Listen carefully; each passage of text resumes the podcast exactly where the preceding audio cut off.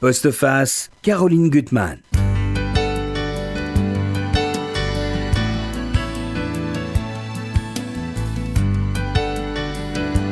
Je me souviens, comme dit Pérec, mais finalement, de quoi nous souvenons-nous?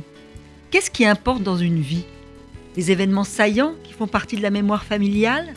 Ou bien plutôt les souvenirs effacés qui émergent peu à peu et qui sont les véritables marqueurs d'une existence? Mon invité est là pour nous répondre. Frédéric Vitou, bonjour. Bonjour. Je suis très heureuse de vous recevoir pour ce livre dans lequel cette mémoire, votre mémoire, vous l'auscultez, vous la titillez, vous la brutalisez même, euh, avec ce livre, moi qui m'a vraiment ému, euh, qui est un titre que j'adore. Vraiment, bravo de l'avoir trouvé, parce qu'il est surprenant comme votre livre. Longtemps, j'ai donné raison à Ginger Rogers avec l'image d'un film qu'on a peu vu, mais euh, voilà. et titre surprenant, livre surprenant, parce que finalement, avec vous, je trouve qu'on peut pas se fier aux apparences. Vous n'êtes jamais là où on croit. Et c'est ça qui m'a vraiment intéressé dans, ce livre, parce que vous l'écrivez, et vous l'écrivez magnifiquement bien, vous aimez les détours et, ce, retour sur vous-même et, plein de pudeur et d'émotion, et vous ne trichez jamais, mais en même temps vous faites face à vos contradictions, et, parce qu'on est toujours plein de contradictions dans la vie. Oh euh, vraiment, à la fois vos peurs, euh, vos forces, euh, Nicole, votre épouse et en même temps des ressorts que vous avez dans la vie. Euh, la réflexion sur qu'est-ce qu'une filiation, qu'est-ce que l'amour. Enfin, c'est un livre extrêmement riche. Alors, nos éditeurs vous connaissent, vous êtes déjà venus plusieurs fois à la radio, puis ils connaissent vos livres, hein. ils sont multiples, ils connaissent bien sûr votre passion pour Céline, qui va réapparaître qu'on voit réapparaître dans le livre, hein, d'une autre façon, bien sûr. Et puis bon, des livres où vous vous êtes déjà confiés par bribes euh, l'ami de, mon père, euh, même le rendez-vous des mariniers que j'avais adoré. Enfin, ils sont multiples. Par petits bouts, vous, êtes, vous avez dit des choses sur vous. Mais là, cette fois-ci, vous creusez plus loin, plus profond.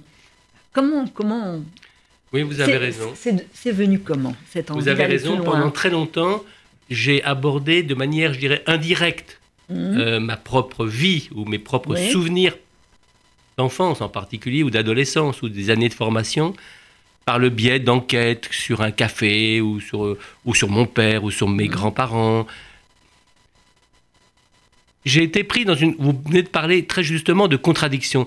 J'ai été pris au fond par une sorte de double désir, pour la première fois, d'essayer d'écrire sans masque.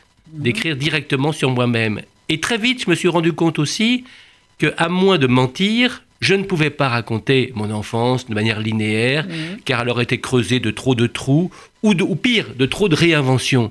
Je crois que, en règle générale, tous les beaux récits autobiographiques sont d'une manière ou d'une autre un peu mensongers.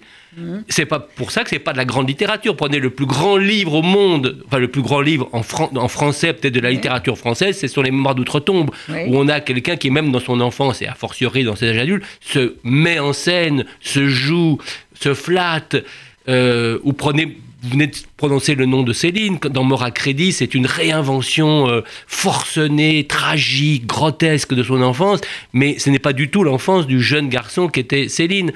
J'ai essayé d'accepter, mhm. d'accepter toutes les indécisions, tous les flous, tous les troubles de la mémoire, et de convoquer dans la ouate de l'incertitude ou de l'indécision, des petits faits dont j'ai eu le sentiment, en, les refaisant, en les reconvoquant, si vous voulez, en les écrivant, qu'ils étaient de manière modeste, parfois mmh. décisive de mes années de formation. D'où le fait que ce livre est un livre qui, que j'ai déroulé naturellement en tirant comme sur un mmh. fil, mais la, chronographie, la, la, la, chronologie n'y trouve pas son compte. Peu importe. Ce sont des, des impressions des, qui voilà, comme des photos. Voilà. Hein, et qui ressurgissent, qui ressurgissent et qui se, qui s'enchaînent les, les, uns aux autres, ces souvenirs, sans me soucier du beau, du cohérent. J'accepte cette incertitude et c'est elle qui me touche et, m'émeut. Il y a un moment que ces souvenirs incertains vous chagrinent. Vous le dites au début. Et vous parlez très très bien, je trouve, de souvenirs et de réminiscences. Je trouve ça très très beau aussi, qu'il y a un flou dans les réminiscences. Voilà. Et en même temps, il y a peut-être une vérité. Voilà, c'est- je, je crois hein. parce que moi je crois que le souvenir, quand il Mhm. est trop net et mensonger, comme une photo retouchée, Oui. la réminiscence, et de- je cite une phrase de Joubert, qui était un ami de Chateaubriand du reste, Mhm. et qui disait La réminiscence, c'est comme l'ombre du souvenir. Oui, Et je crois que c'est assez juste, et je crois que nos souvenirs sont nimbés d'ombre. oui. Mais en même temps, j'essaye de les faire revenir de manière la plus émouvante, et curieusement, euh, ça c'est mon tempérament, Mhm. dans, un, dans un ton avec de l'humour parfois. Il y a euh, des passages très drôles. hein, mais en même temps dans la plus grande simplicité. Ça- oui, Hein, je, ne, je ne veux pas euh, en rajouter dans les adjectifs pour faire du nébuleux. Non. Je veux, avec modestie et simplicité, écrire une- la langue la plus claire possible pour cerner des souvenirs qui, qui sont décisifs pour moi. Et Et- universel pour ceux qui vous lisent d'une certaine façon, parce qu'il y a des choses qui, qui touchent vraiment. J'espère. Euh, je- et je trouve que cette entreprise, elle est très courageuse. Alors j'ai oublié de di- dire, et c'est important, c'est que vous êtes appartenez à l'Académie française, donc Oh. vous êtes un homme qui aimait la langue. Et euh, vous m'avez raconté avant l'émission des choses amusantes sur le mystère des lieux. Et bon, Oui. on le garde pour nous, mais voilà. C'est un, un- un endroit. Alors, ce, que, ce qui est très beau, c'est que donc il y a un brouillard, il y a peu de souvenirs précis, mais vous avez un souvenir qui vous hante et au fond qui est quand même une des scènes fondamentales euh, de- dans votre parcours, peut-être une blessure dont vous parlez, c'est vous êtes dans un camion avec votre mère et vous savez pas très bien où vous allez. Mais vous allez interroger votre maman qui est âgée, qui ne se souvient plus vraiment Oui, de, de- de- de cette scène. oui. Et après, vous allez. Je- je- je- J'ai retrouvé l'origine. Ouais. On, on prétend qu'on a les premiers souvenirs à l'âge de 3 ans. Mhm. Euh, D'après ce que j'ai cru comprendre de ce que ma mère me disait, en effet, j'avais 3 ans et 4 mois, donc c'est très possible, des souvenirs. Je suis dans un camion. Qu'est-ce que je fais dans un camion? Sur une route euh, assez étroite, il fait que c'est gris, c'est l'automne, enfin, j'ai des images comme ça. Et c'est tout. Et je suis protégé par ma mère, je suis sur les genoux de ma mère, le, le paysage défile, il y a un mystérieux monsieur qui conduit le camion. Et c'est par la suite Mhm. que j'ai recomposé cette, cette histoire en sachant que ma mère devait aller voir mon père qui était en prison. Mon Mhm. père avait été arrêté à la Libération. Il était, il avait été, il était incarcéré à la prison de Clairvaux. Oui. Et ma mère allait le voir de temps en temps parce qu'elle avait quand même ses trois, trois enfants. Elle, enfants, elle elle avait travaillait. Elle peu de moyens. peu de moyens. Elle devait travailler. Donc, à mon avis, elle devait prendre le, le- un train pour Dijon, puis après changer pour Bar-sur-Aube. Et là, probablement un camion de livraison qui allait à, la, Mhm. à la centrale pénitentiaire de Clairvaux, qui est à la fois une abbaye cistercienne magnifique et en même temps un centre de- de- pour des prisonniers. Mais ce qui est très, étrange, Mhm. c'est que mon père, que je n'avais ja- pratiquement jamais vu, il m'avait vu une journée quand j'avais ah, euh, avant, huit oui. jours. Après, il a été arrêté. En 44, Donc, aucun. Oui, en, Mhm. en- en- Et il est libéré en août 40 47 et amnistié. Voilà. il est amnistié euh, le 11 pour- pour le 11 novembre Oui. 1947. Donc c'est juste avant, probablement. Mais ce qui est drôle, c'est que le souvenir essentiel, ça devrait être la prison, ça devrait être mon- un monsieur qui me prend dans ses bras. Eh ben non, c'est un souvenir inessentiel autour de.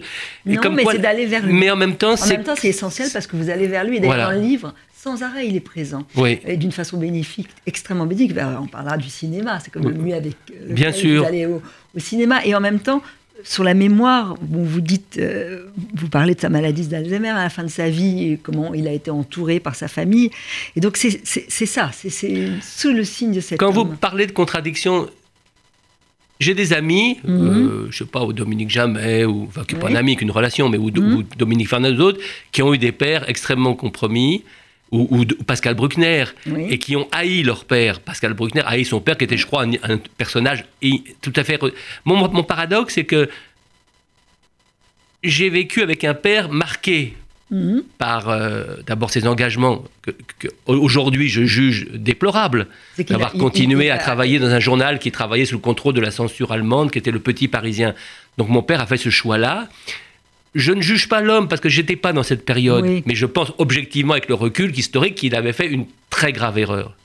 Bon, mais c'est pas pour ça que j'ai pas aimé mon père. Oui. Et, j'ai, et mon père, qui ne parlait jamais de, de, de- de ce passé, et jamais pour se plaindre de ces années d'incarcération, il est vrai que cette époque horrible, il y a quand même des gens qui ont souffert autrement plus que lui, sans parler de tous ceux qui sont morts. Mais en même temps, c'est quelque chose qui vous a hanté, rattrapé, parce qu'on voit la méchanceté des gens. Vous racontez bon, cette île Saint-Louis, qui est vraiment un des personnages de, de, votre livre, hein, qu'on retrouve, et vous en parlez si bien, euh, d'un espèce d'alcoolique, il n'y a pas d'autre mot, euh, qui, est qui hante les, les bars. Et, et, quand vous allez rencontrer la femme de votre vie, c'est là aussi, cette Nicole, elle est extraordinaire.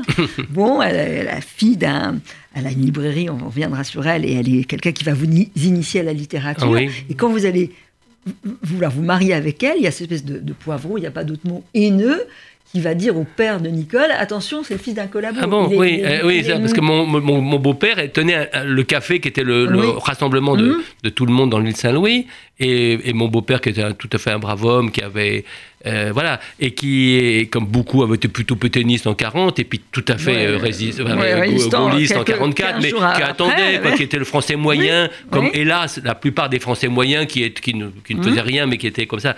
Et il lui dit Ah, ah, ah bon, euh, il s'appelait Camille, mon beau-père. Ah bon, Camille, alors ta fille épouse le fils, le, fils d'un collabo, et le malheureux tombait des nues. Lui qui avait été à la Notre-Dame, ovationné de Gaulle, etc. Et il, alors il était affolé. Il dit à, Nicole, mais t'es au courant de ça? Alors Nicole dit, oui, oui, je sais, mais tu sais, c'est un homme qui a pris des positions euh, qui étaient celles-là, qui n'étaient pas bien, mais c'est un, un honnête homme qui a toujours été loyal, etc. Et, et puis il a fait la connaissance de mon père et tout s'est bien passé. Mais ça, c'est le côté petit village avec euh, les médiocrités, les mesquineries, les trucs. et j'ajoute que cet homme était en plus, euh, il était unijambiste. Et, il m'impressionnait beaucoup parce que il était gardien dans, dans l'île Saint-Louis d'une maison, il était toujours en face et il me regardait passer et je ne savais pas pourquoi, mais je sentais que ce regard n'était pas bienveillant. Et il y avait une sorte de malaise. Et après, j'ai su ça. Pourquoi Et alors, je me suis dit, peut-être cet homme était peut-être un grand, un grand héros de la guerre. Pas du tout. S'était fait écraser par une, euh, la jambe par une voiture en regardant des filles qui passaient. C'était ah complètement absurde. C'est elle qui, voilà, qui, qui me l'a dit plus tard. Mais qui me l'a dit plus tard. Tout ça, ça vient plus tard. Pivot, qui va avoir quelque chose de désobligeant. Et il y a quand même ce grand résistant crémieux qui va vous soutenir. Parce que vous allez lui dire, oui, mon père n'est pas un héros, mais en même temps, il vous a tellement donné qu'on voit dans le livre. Oui. Et, comme, voilà. Oui, je me souviens très bien de cette émission pour l'ami de mon père. Je trouve que vous en parlez de façon très juste. Oui, et je me souviens très bien parce qu'en effet, il y avait, c'était une, émission où il y avait beaucoup de, très belles figures de la résistance ou du, du, gaullisme, et donc Crémieux-Briac, Jean-Louis Cré, qui est mort il n'y a pas si très mm. longtemps d'ailleurs, et qui était un homme exceptionnel. Et Pivot, pour faire, euh, pour faire de, l'opposition, pour faire du spectacle, si j'ose dire, il dit à tous ces gens-là, mais au fond, vous, auriez eu toutes les, les raisons de, haïr le père de Frédéric Vitou. Mhm. Et j'ai été bouleversé parce que des gens comme Crémieux-Briac, et il y avait une jeune femme aussi qui était, enfin une femme qui avait été une, des premières résistantes euh, des forces françaises hein, libres féminines à, mhm. Londres, qui dit à l'époque, on aurait été des adversaires. Mais le portrait que Frédéric Vitou fait de son père fait que on ne peut pas aujourd'hui ne pas avoir, pas d'estime, mais non, c'était, non, on a, euh, et c'est drôle, c'est que j'ai reçu vous me dites ça, j'ai mhm. reçu hier une lettre de la fille de Crémieux-Briac. Qui, a lu le livre et me dit merci d'avoir parlé si gentiment de mon père Et, qui avait eu raison de dire ce qu'il avait dit. et je suis très ému du portrait que vous faites de mon père, Jean-Louis Crémieux-Briac. Et ça m'a beaucoup touché que ce soit la fille qui m'écrive. Et la lettre est arrivée hier. Mm. C'est beau. Alors, c'est vrai qu'avec ce livre, on, vous retrouve enfin, on voit le, monde avec les yeux d'un enfant. Moi, j'aimerais parler, vous parler de vos peurs. Euh, de petits garçons dans cet appartement merveilleux, l'appartement de vos parents. Vous êtes entouré d'amour, hein, c'est une mmh. enfance heureuse. Et il y a le soir, vous êtes dans la chambre d'un grand frère, mais le problème, c'est que vous devez aller vous coucher avant lui. Et donc, prendre tout seul un couloir, moi j'aurais été terrifiée. Un couloir où vous êtes totalement dans l'obscurité, ou pire, la pénombre. Je trouve qu'il y a un passage où c'est merveilleux, où vous racontez comment, bon, bah, vous, vous frôlez les murs, oui, oui c'était terrible parce que c'était un très très long couloir dans un demi-étage supérieur. Mes parents, ma mère allait peut-être m'embrasser deux heures, une heure, mhm. deux heures plus tard, mais je partais seul et il y avait pas des, il y, on il y avait une lumière dans un escalier, puis après il y avait un long couloir, il fallait franchir la moitié du couloir pour essayer mhm. d'avoir une petite lumière horrible, et, et après il fallait continuer et j'avais peur. Et j'osais pas le dire parce que j'avais peur que tout le monde allait se moquer de moi. On va pas, avoir- il va pas avoir des bandits, des assassins qui sont cachés dans le couloir. Malgré tout, ce long couloir m'effrayait. Et, et en plus, je me souvenais, mais c'était v- euh, très très diffus, que, que mon grand-père qui avait vécu là Oui. avait écrit des livres sur les revenants, si sur l'occultisme. De votre grand-père. Voilà, il avait écrit, il était euh, dans les Mhm. années 1900 des livres sur le sur les ectoplasmes, sur les Mhm. euh, sur les mais non mais des trucs- il a, on dirait on les trouve encore hein, si vous tapez Sur internet Georges Vuittou, vous allez voir tous ses livres et là-dessus sur le paranormal. Et donc je disais mais à fond mon grand-père peut-être qu'il y croyait un peu quand même. Alors pourquoi si j'y croirais pas Oui. C'est pas absurde finalement euh, et puis voilà et, mais, et puis il y a rien d'autre à dire que cela. Oui.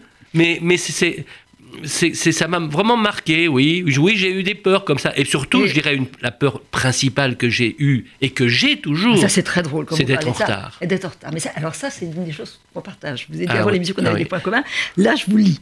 Peur d'être en retard, peur de rater le train ou l'avion, peur de me présenter à une émission de radio ou de télé en direct et qui a déjà commencé, peur de ne pas me réveiller à temps pour un examen, peur de ne jamais parvenir à destination, peur que mes amis me fassent faux bond ou ne me fassent perdre mon temps. Ça, c'est pire que, que tout un ami qui va vous rendre en retard parce qu'il est en retard. C'est ouais. Et il vous raconte une anecdote, j'aimerais que vous nous la raconter. Quand vous allez entrer à l'académie, c'est tellement drôle. Mais oui, mais cette, euh, cette peur, je l'ai toujours eue. Bon, euh, quand j'étais petit, quand il fallait prendre l'autocar pour rentrer. Mais en effet, quand j'ai été élu à l'académie pour la séance de réception, la première fois que j'ai... Bon, il y avait une voiture qui venait me- un chauffeur qui venait me chercher, j'étais en costume, tout était prêt, et, et, et je sais pas ce qui, qu'est-ce qui m'a pris, mais j'étais fou. je prévois très en avance, si bien que j'arrive à l'académie, je me présente devant l'institut, il y avait 50 minutes d'avance. Et je ne sais pas pourquoi, j'avais peut-être peur d'être embarrassé, comme ça, de traîner pendant 50 minutes dans je sais pas où. Je dis au chauffeur, bon, peut-être faites le tour de la. Reprenez l'autre pont, on va faire un petit tour comme Ouais. ça pour arriver, mettons, avec 30 minutes d'avance. Et là, patatras, sur les quais rive droite, devant le Louvre, avant d'arriver au Pont Neuf, un embouteillage monstre, bloqué. drôle, ça serait drôle. Mais je me dis, mais qu'est-ce qui m'a pris Mais qu'est-ce qui m'a pris? J'étais dans une, je dégoulinais de frayeur. Hmm. Mais, mais qu'est-ce quel crétin j'ai eu? J'arrivais avec 50 minutes d'avance. Et alors, c'était formidable. Là, je risque d'arriver en retard, en retard à ma propre élection. C'était pas possible. Et, et- et je me, j'étais décomposé, mais décomposé. Et puis finalement, ça bloquait un peu. Arrive le pont neuf, on va tout doucement. Je suis arrivé avec 8 ou 9 minutes d'avance. Mais c'est-à-dire, c'est autrement dit la terreur Mais pour pure. quelqu'un qui a peur Ah d'être en retard, je- c'est je- ça. J'en ai encore des frissons. Il y a des gens qui ont peur. On a, on- parce qu'on, par ailleurs, le- la première fois qu'on est reçu à l'académie, c'est terrorisant. Oui. Parce qu'on on est comme ça habillé pour la première fois. Il y a les roulements de tambour. Mhm. Euh, un- un- un- je me souviens, je crois que c'était Pierre Nora qui m'avait dit avec bienveillance, ce roulement de tambour, c'est la même batterie qui a accompagné les guillotinés euh, Mhm. sur l'échafaud. Donc on fait mieux pour vous pour monter le moral. Je me souviens d'ailleurs, un académicien avait dit avec beaucoup d'humour, en parlant de cette, de cette Oui. séance-là, c'est la première fois que je porte un épée, une épée, et je n'ai jamais eu aussi peur de ma vie. C'était assez drôle. Voilà. Alors, de fil en aiguille, on va revenir à l'épée, parce que donc vous nous montrez tel que vous étiez, tel que beaucoup d'enfants sont, un petit garçon qui a peur, qui a des angoisses, qui a des incertitudes. Et à côté de ça, vous avez des, des ressorts extraordinaires. Quand vous allez faire de l'escrime, vous êtes un bon, bo- bon élève, enfin pas Mm. exceptionnel, mais bon, bon Oui. élève. Et il y a un génie qui s'appelle Schwartz, que tout le monde adule, qui est escorté d'une cour euh, d'admirateurs. Et vous allez euh, avoir une compétition où vous dites jamais je, vais- je ne pourrai croiser le Schwartz en question. Et puis, les- bon, vous allez passer les étapes, passer les étapes, et puis vous allez vous retrouver face à ce Schwartz. Vous vous dites, bon, finalement, qu'est-ce qu'est-ce que je vais faire face à ce type qui est un génie? Euh, Oui, qui et- qui, je crois, était, était- a, continué à être un, un- un- un excellent escrimeur. Et alors, et ce, ce- ce fleurettiste. petit garçon que vous êtes, au fond, nerveux, vous tremblez, tout d'un coup, il y a une force en vous, c'est ça, j'ai trouvé ça extraordinaire. Quand vous le dites, tout d'un coup, bon, euh, vous avez une colère, et vous dites une colère inspirée par les dieux. Je vous lis. Il faut toujours croire aux dieux, à la colère qui vous anime et qui vous tombe d'abord dessus comme une puissance qui ne vous appartient pas, que l'on ne saurait trop nommer, dont on ne saurait trop dire non plus d'où elle vient, si bien que le plus simple, le plus juste sans doute, consiste à l'attribuer à une intervention divine, au sens où l'entendaient les Grecs, bien entendu. En un mot, je retrouvais mes forces. J'étais seule dans ce gymnase, aucun entraîneur, aucun ami, aucun parent n'était là pour m'entraîner. J'étais seule avec ma colère ou ma rage, autrement dit accompagnée de ces seules puissances mystérieuses qui les avaient inspirées. Ce qui n'était pas si mal. Je respirais à fond, je n'avais rien à perdre. Affronter Schwartz une fois dans ma vie, je me le devais. Et vous allez gagner. Oui, c'était en finale des championnats d'académie, ah, je me souviens. ça formidable. Euh, Schwartz représentait aussi pour moi, et ça, c'est peut-être pas en parler ou non, je ne sais pas si on aura le temps, aussi le modèle de ces gens privilégiés. Oui de ces, de ces heureux du monde qui avaient semblé avoir, je ne sais pas, peut-être que sa vie a été terrible, je ne la mm. connais pas, la vie de Schwartz. C'était la représentation que je m'en faisais. Et, c'était, c'était de ces gens, oui, et je, je, faisais, je pense à dire à cette fameuse phrase dans le Hussard sur le toit mm. de Jean Giono, ou le Angelo le Hussard, qui est très brillant à, l'escrime et qui tue en duel ses adversaires qui le provoquent, et on lui demande, mais quel est le secret de votre botte qui le... Il dit, c'est 20 ans de pratique quotidienne et 300 ans de désinvolture héréditaire. Ce qui est, une belle formule de ah Giono. Et j'avais l'impression que ce Giono appartenait à ces gens qui ont, qui ont peut-être 20 ans, ou pas, pas maintenant, parce qu'on avait 14, 15, 16 ans à l'époque, mais qui a une pratique quotidienne incessante et une désinvolture héréditaire tellement il était beau, élégant, euh, comme ça, il avait tout. Et, et voilà, et j'étais en finale de ce champion d'académie, je n'aurais jamais cru. Et oui, encore une fois, c'est plus quelque chose de mystérieux parce qu'il mhm. était un meilleur escrimeur que moi. Mais moi, j'avais peut-être quand même deux qualités.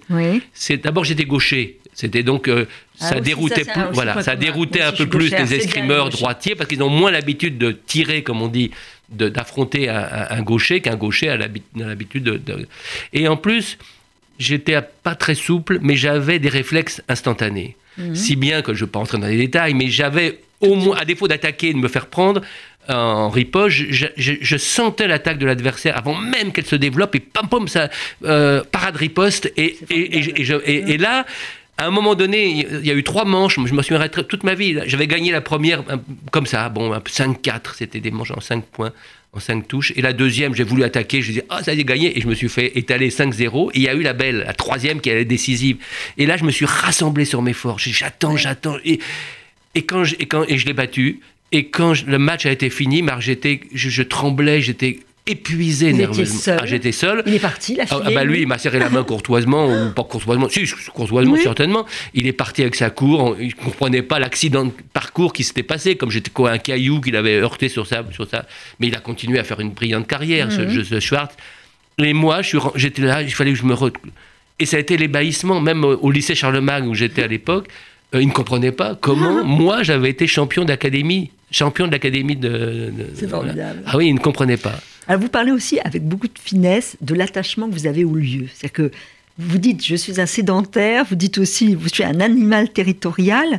Il y a beaucoup de gens qui vous disent mais pourquoi, comment tu peux loger encore dans, le, dans l'appartement où tes grands-parents habitaient enfin, et c'est un lieu qui, qui vous inspire, c'est vous ressourcez là, ça ne vous empêche pas de partir, mais vous revenez. Ça, je trouve que vous en parlez très très bien de, de oui, je crois que le, oui, je crois que le sédentaire, c'est pas celui qui ne voyage pas, c'est mm. celui qui revient toujours au même point de départ.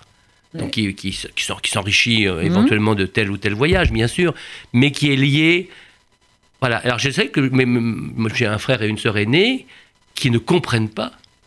Ils me disent, ils me disent sans arrêt, mais tu ne crois pas qu'il serait temps de couper le cordon ombilical? Et je dis, pourquoi couper le cordon ombilical? Je suis dans le bureau où mon père a travaillé, où mon grand-père a travaillé. Je dors dans la chambre où mon père est physiquement né physiquement né en 1908. Et, voilà, mais en même temps, non, je, suis ce que je suis avec mes, mon imaginaire, mes obsessions, mes rêveries, euh, mes désirs, mes, mes mes certitudes, ou plutôt mes incertitudes, serait plus juste de le dire. Et, en même temps, oui, il y a des fantômes qui sont là, mais ce sont des fantômes plutôt bienveillants. Et j'aime, je crois que si on veut bien observer le monde autour de soi, on observe bien depuis un point fixe. Ne serait-ce que pour les choses bouger autour de soi. Quand soi-même on est en mouvement incessant, on voit moins bien le mouvement qui est devant vous. Et moi, j'aime ce point fixe, qui est un point fixe géographique, d'abord, mais pas uniquement. J'aime ce point fixe à partir duquel je vois tout le spectacle de la vie et du monde qui se déroule. Mhm. Et c'est pour ça aussi, pour une autre raison que je suis euh, attaché à l'Académie française. Les gens disent c'est vieillot, ouais, bah c'est vrai, ça existe depuis 1635, mais je pense qu'il faut comme ça aussi dans, la, dans une société des points fixes Mhm. qui sont des points d'observation à partir duquel, par exemple pour l'Académie française, on observe toute l'évolution de la langue Oui, depuis à 400 fait. ans.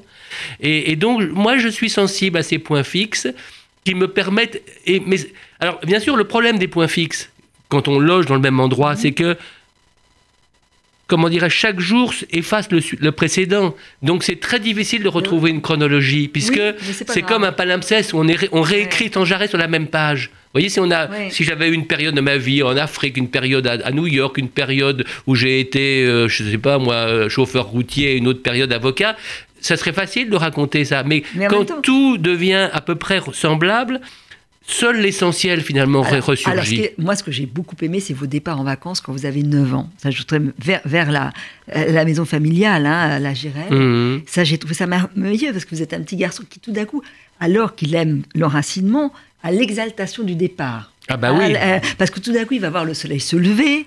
euh, il est en, en voiture avec, avec, avec votre maman qui conduit très mal et c'est extrêmement, Ah, extrêmement drôle.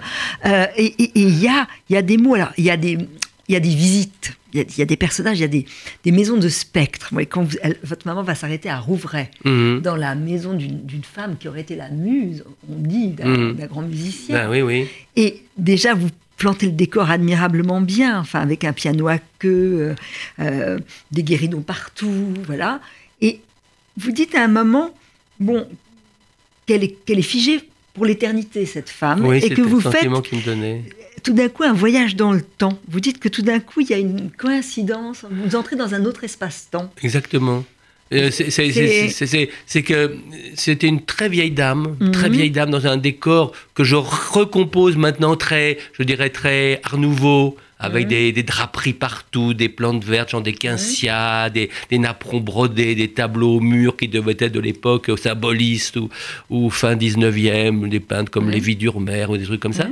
Mhm. Et cette femme, ma mère me dit qu'elle avait été, euh, quand elle était jeune, en effet, probablement la maîtresse ou la muse d'un, je sais pas, de, de forêt peut-être, Enfin, ça, ça devait être quelque chose comme ça. Mais cette vieille dame immobile, figée dans un monde qui ne bougeait pas, je pouvais pas imaginer qu'elle avait été jeune, c'est pas possible. Il me semblait était- que le temps s'était arrêté, s'était figé autour d'elle dans un monde totalement immobile. Mhm. Et elle regardait les, les enfants de, de, de cette, de ma mère, qu'elle avait dû connaître, est-ce qu'elle avait été son professeur de chant, je ne sais pas.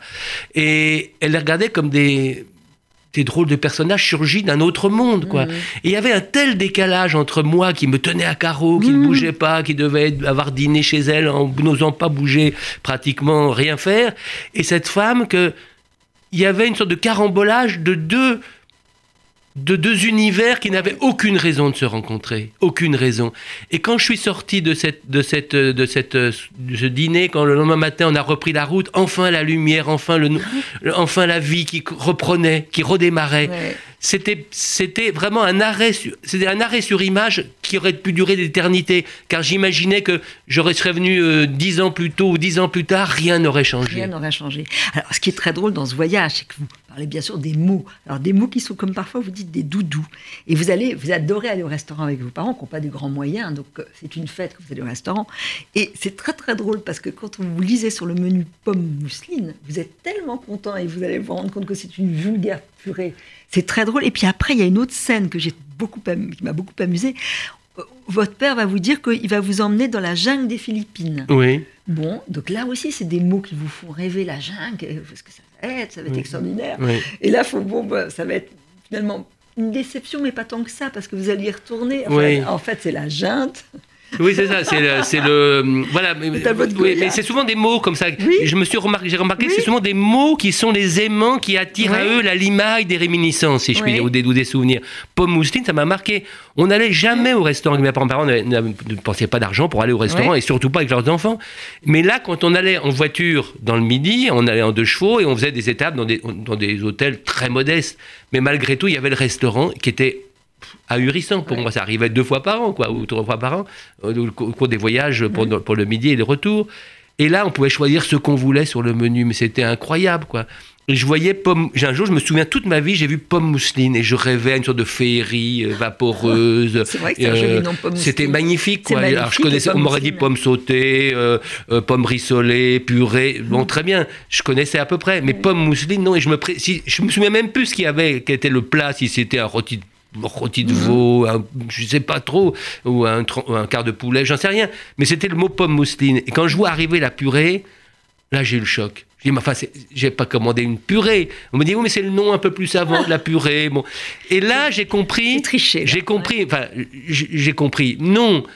Mais je l'ai compris intuitivement, et c'est après que, je dis que je l'ai intellectualisé plus tard, que les mots pouvaient être trompeurs. Les bon, Ouais. c'est pas seulement les gens qui pouvaient mentir. Bon, là, je, savais très bien qu'on pouvait se baratiner, raconter Ouais. des bobards en classe. Même il y avait des adultes qui pouvaient mentir. Mais que les mots eux-mêmes soient trompeurs, ça, ça, c'est différent. Et là, j'ai compris qu'il fallait se méfier des mots. Mhm. Mais en même temps, c'était une méfiance, un climat de confiance qui était rompu, mais en même temps, peut-être une richesse qui était arrivée. C'est que on peut employer un mot et il veut dire autre chose que ce qu'il veut dire. Et donc, ce mot pomme mousseline, je vous dis, toute ma vie, je m'en souviendrai. Toute ma vie. Oui, oui. Je n'ai jamais oublié ces pommes mousselines qui ont été l'élément déclencheur d'une mise en doute du langage et en même temps peut-être d'une révélation des possibilités du langage. C'est très curieux. Mhm. Ah, vous parlez très bien de l'amour et de, de votre rencontre avec Nicole, Nicole qui est votre épouse. Mhm. Et, et c'est là d'ailleurs que vous avez une force en vous, parce que elle est intimidante, cette Nicole. Elle est plus âgée que vous. Elle a une revue à la Sorbonne. Elle a une librairie. Elle va vous initier à, bah, au plus grand, à Joyce, à Faulkner. Et elle est quand même entourée d'une bande un peu d'intello, on va dire entre Tout guillemets, à fait. euh, un peu un peu prétentieux, enfin agrégé. Et d'ailleurs, vous revenez sur au fond qu'est-ce que l'écriture la libération par l'écriture et, et, et- et le danger, au fond, de trop disséquer, de trop utiliser son intelligence qui, qui vous coupe finalement de la littérature. C'est très intéressant. Et cette Nicole qui est intimidante, qu'on appelle la falaise, parce que vous avez l'amour de Joyce, vous allez avoir envie de partir en, en Irlande. Et c'est très drôle, votre voyage Oui. en Irlande. C'est merveilleux, C'est ces vrai. souvenirs. Non mais euh, à l'époque, euh, moi Mhm. j'avais, j'étais, euh, je, je faisais des études de mathématiques. Oui. J'avais fait Matélème, j'avais été inscrit en mathématiques supérieures et j'avais, j'avais 19 ans et Nicole en avait 26. Mhm. Donc aujourd'hui, cette différence d'âge n'est plus sensible, mais à l'époque, c'était une différence aussi de- de- d'éducation. Oui. Et en effet, Nicole avait, été, avait dirigé un journal d'étudiants à la Sorbonne où il y avait des gens comme Bertrand Tavernier à qui il a donné sa première chance euh, comme critique, etc., qui était un journal en plus militant, de gauche. Alors que vous n'étiez Enfin, pas politisé. vous, Non, parce que mon père m'avait dégoûté de la politique par, Mhm. ses, en- par ses excès.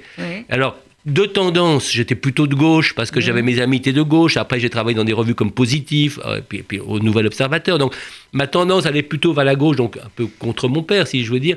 Mais en même temps, je n'étais pas un militant car je me méfiais de toutes les illusions militantes. J'en avais trop vu de gens qui se trompaient systématiquement dans leur vie, comme mon père.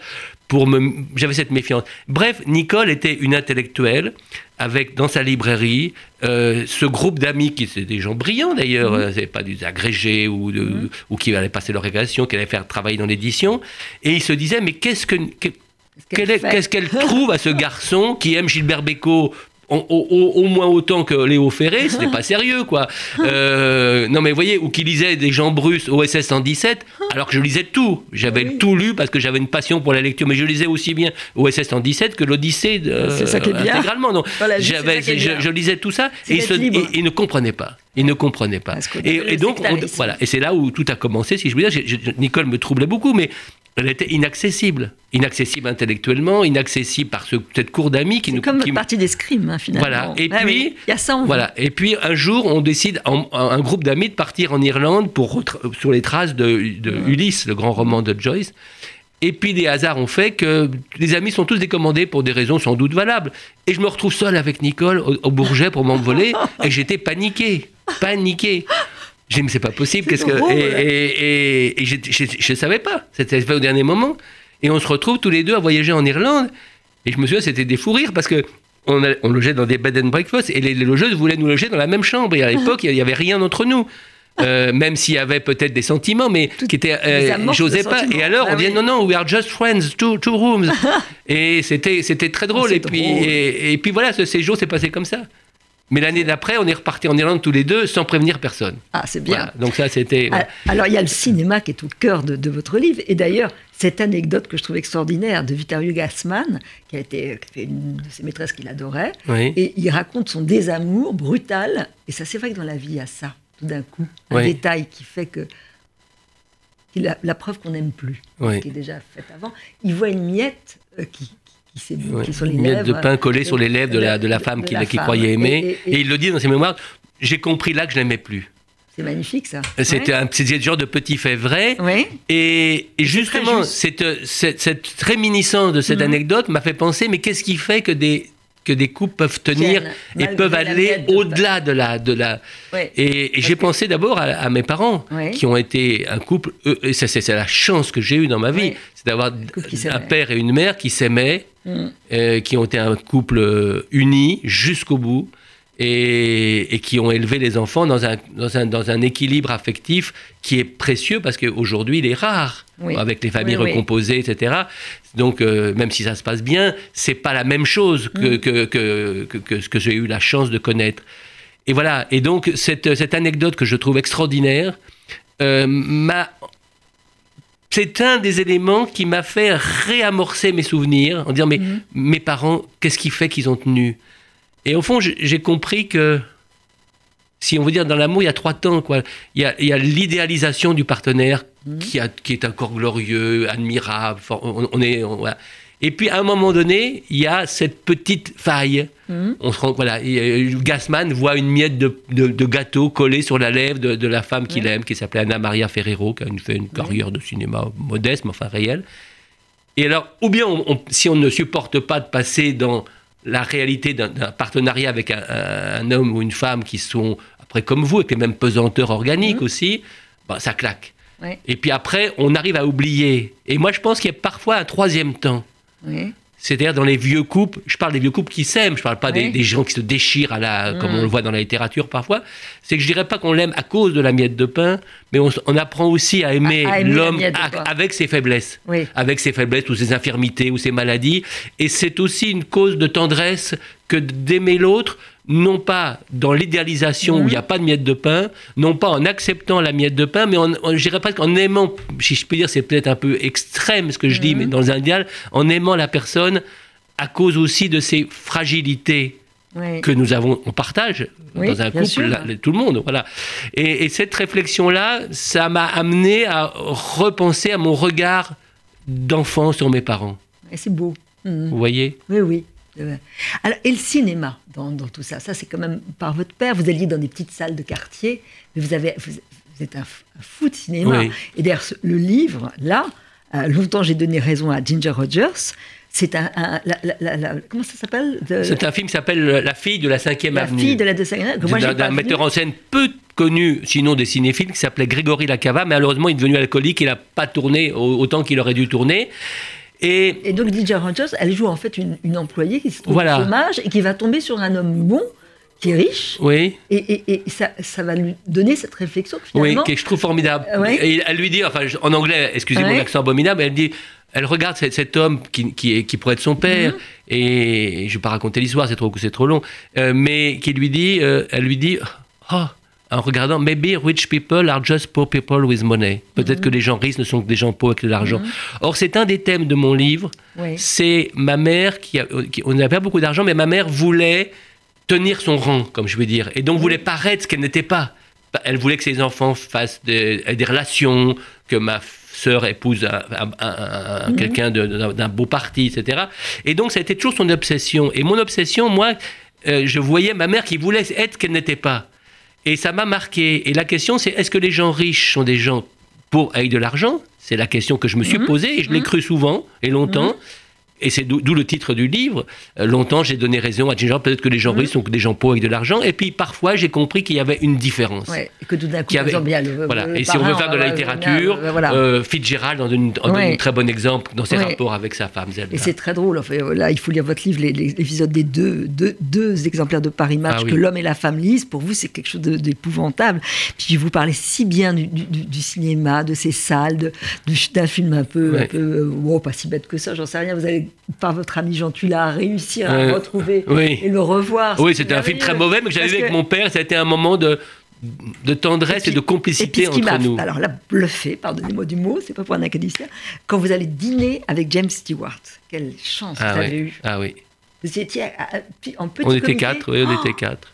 On était quatre et, et ce qui m'avait beaucoup impressionné dans, cette, euh, dans ce dîner, c'est que James Stewart est de cette qualité d'ec- de- d'acteur comme Gary Cooper, Ah comme euh, d'autres, où il est ou Jo- John Wayne, c'est que il est toujours le même.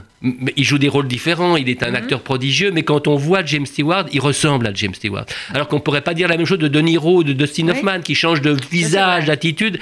Et d'un seul coup, je voyais devant moi l'homme qui a tué Liberty Valance, euh, Monsieur Smith au Sénat de Capra, euh, je voyais euh, euh, Fenêtre sur cour de, de, Ah, de- de Hitchcock ou, l'homme qui en savait trop. Et ah, c'était euh, impressionnant. Et Ah le oui. cinéma m'a beaucoup, beaucoup marqué dans Oui. ma vie. Je dois dire que ma culture, c'est aussi une culture. Quand je raconte que quand j'étais lycéen, je séchais les cours, je n'ai Ah jamais oui. dit ça à personne, pour aller dans un petit cinéma minable, cradingue, qui jouait des navets ou des péplums, péplums, euh, bon, Hélène de oui. l'enlèvement des Sabines, euh, Hercule à la conquête de l'Atlantique. Et je me suis fait ma culture, euh, je dirais, classique euh, de la mythologie ou de l'histoire, euh, voilà, avec tous ces films que j'ai vus. Et ça m'a bo- C'est une beaucoup, bonne beaucoup marqué. définition de votre livre, parce que c'est la fantaisie et c'est les détours. Je crois qu'on s'enrichit par les détours. En tout cas, il faut plonger dans votre univers, Frédéric Vuittou. C'est un livre pal- pal- passionnant. Longtemps, j'ai donné raison à Giger Rogers. Je suis triste d'interrompre la conver- conversation parce qu'on a encore mille choses à se dire. En tout Oui. cas, il faut lire votre livre, c'est le plus Ah, important. C'est publié chez Grasset. Et puis, merci et à bientôt. Bah, C'est moi, merci chère Caroline de cette conversation stimulante. Merci.